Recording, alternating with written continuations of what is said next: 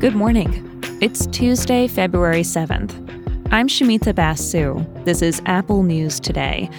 On today's show, President Biden gears up for his State of the Union address, arrests in a plot to take out the power supply of an American city, and Salman Rushdie reemerges after last year's near fatal attack.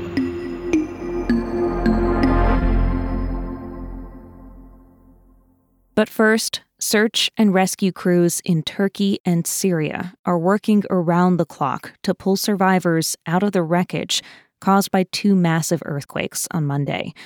More than 5,000 people are dead and thousands are injured.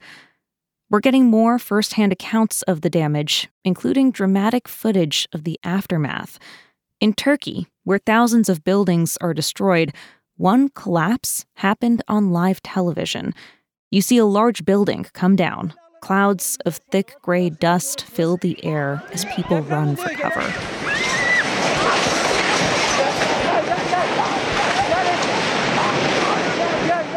Other videos show civilians standing in the rubble, huddled in the cold, waiting for help, hoping for news of their missing loved ones. Cultural landmarks have been lost, including a centuries old castle dating back to the Roman Empire. Turkey's President Recep Tayyip Erdogan has declared a week of mourning. In Syria, videos show packed hospitals with some patients receiving care from makeshift beds on the floor. People there survived years of war that displaced millions. Much of Aleppo was ruined in the conflict. Now it's been hit again, with a natural disaster destroying what waves of intense bombings did not. One resident tells the Wall Street Journal that people are afraid to go inside their own homes, fearing collapse. He says it feels like doomsday. The region has faced conflict that led to a refugee crisis.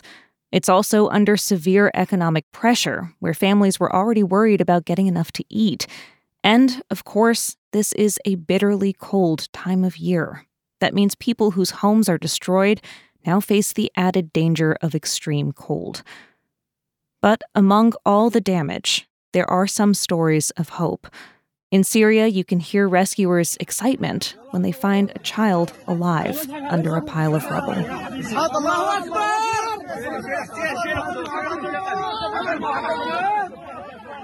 Teams of rescuers are fanned out across the region trying to find more survivors. There are local volunteers alongside disaster relief professionals, and other countries are sending in more teams to help. The area is prone to earthquakes, but these ones stand out for their power magnitudes 7.8 and 7.5. Only three quakes have hit the area that registered above six in the last half century. Scientists say aftershocks and seismic activity in the area could continue for months. The region will need a lot of help for a long time. The Washington Post has a guide on how to donate in a way where your support gets to the people who need it the most. You can read about that in the Apple News app.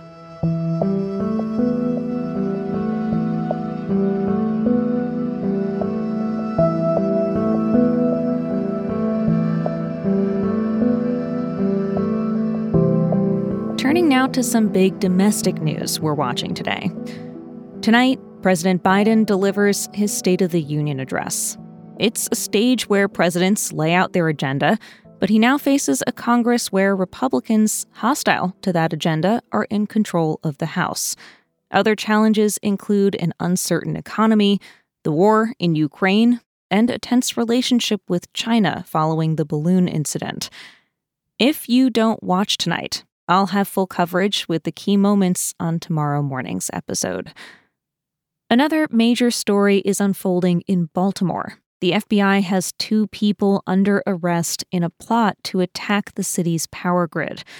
Prosecutors say they planned to shoot electrical substations in order to shut down the city. Investigators learned of the plans through a confidential informant. Federal authorities say the suspects were racially or ethnically motivated. One of them leads a neo Nazi group. Their attorneys did not comment to NBC. And lastly, we are on watch for a new record in basketball. LA Lakers star LeBron James is just 36 points away from becoming the all time leading scorer in the NBA. He would pass another Laker, Kareem Abdul Jabbar, who's held the title for decades with 38,387 points. James reflected on where the record would rank among his accomplishments in a recent ESPN interview. I don't know because I have not set out to do that. It wasn't like a goal of mine when I entered the league.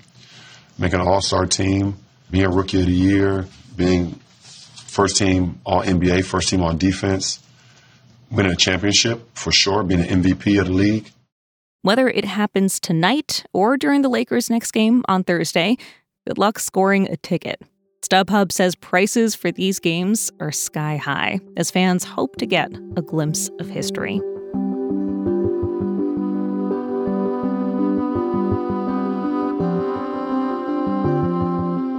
Salman Rushdie is speaking out for the first time since he was attacked at a literary event last summer, stabbed by a man about a dozen times.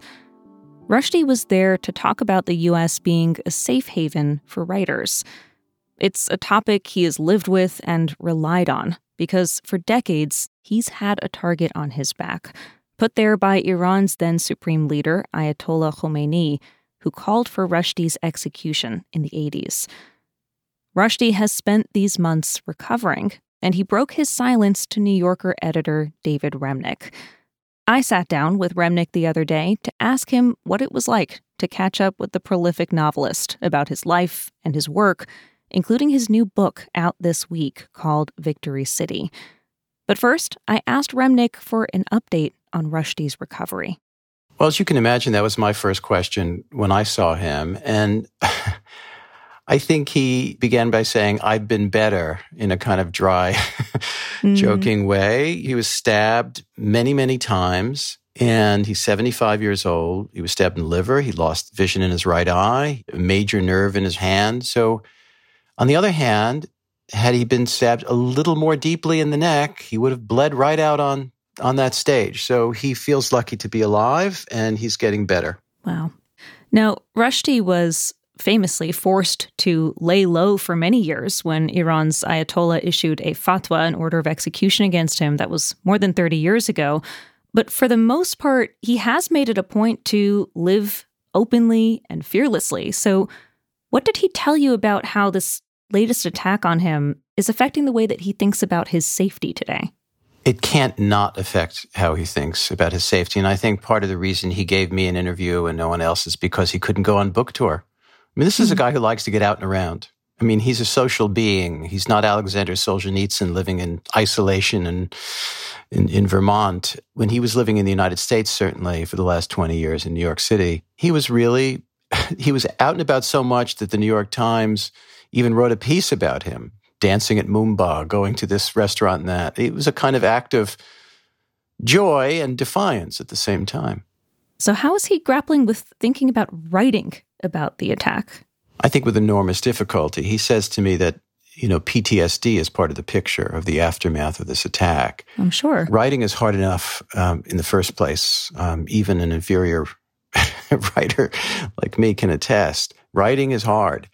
And it's trebly hard, I would imagine, in the wake of something like this. But he's at his desk. He's going, I have absolutely no doubt considering the courage and the will and the storytelling genius of Salman Rushdie, that something will emerge from this.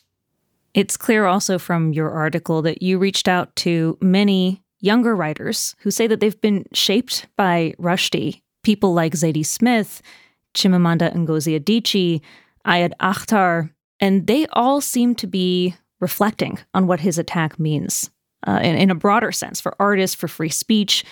What did they tell you?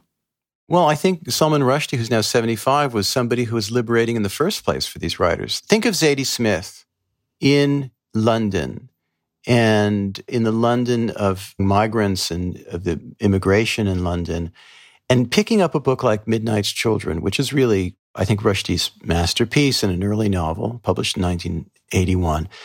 And that novel became the great novel of India And so Zadie Smith and all these other writers picked up that book and others like Shame and, and the Satanic Verses. And it really blew the doors open for them, imaginatively, politically, and in terms of just a sense of freedom and what was possible. Yeah, and yet when something like this happens, it feels like it reaches across history, right? The fatwa order, having been many decades ago, and yet this reminder, this visceral and dangerous and nearly fatal reminder to Rushdie, but also to, to all those in his community, that the threat lingers. The threat does linger. The threat lingers, and the it makes us think about speech very carefully. And I know that there's a lot of debate about how speech can damage, how speech can harm. But Ayad Akhtar says, you know, I can continue to have that debate, but I can't put it in the same paragraph or at the same level of importance as the freedom of the imagination and the freedom of the written and spoken word. Mm. And and Rushdie not only speaks out for that, but he embodies it. And he would wish that his life were less interesting than his books, but he is, in a sense, cursed by having a life as interesting in many ways as his books. David Remnick, editor of The New Yorker, thank you so much for your time. My pleasure. You can listen to Remnick's interview with Salman Rushdie on the New Yorker Radio Hour on the Apple Podcast app. And you can read his profile in the Apple News app. If you're already listening in the News app right now, we've got a narrated article coming up next from the Times of London. You'll hear about the Ukrainians defending Snake Island, who became national heroes when they refused to surrender to a Russian warship. There's much more to the story than was reported at the time, and it's a good time to hear it, with reports of new Russian troop movements ahead of an expected offensive against Ukrainian forces. That's playing for you next, and I'll be back with the news tomorrow.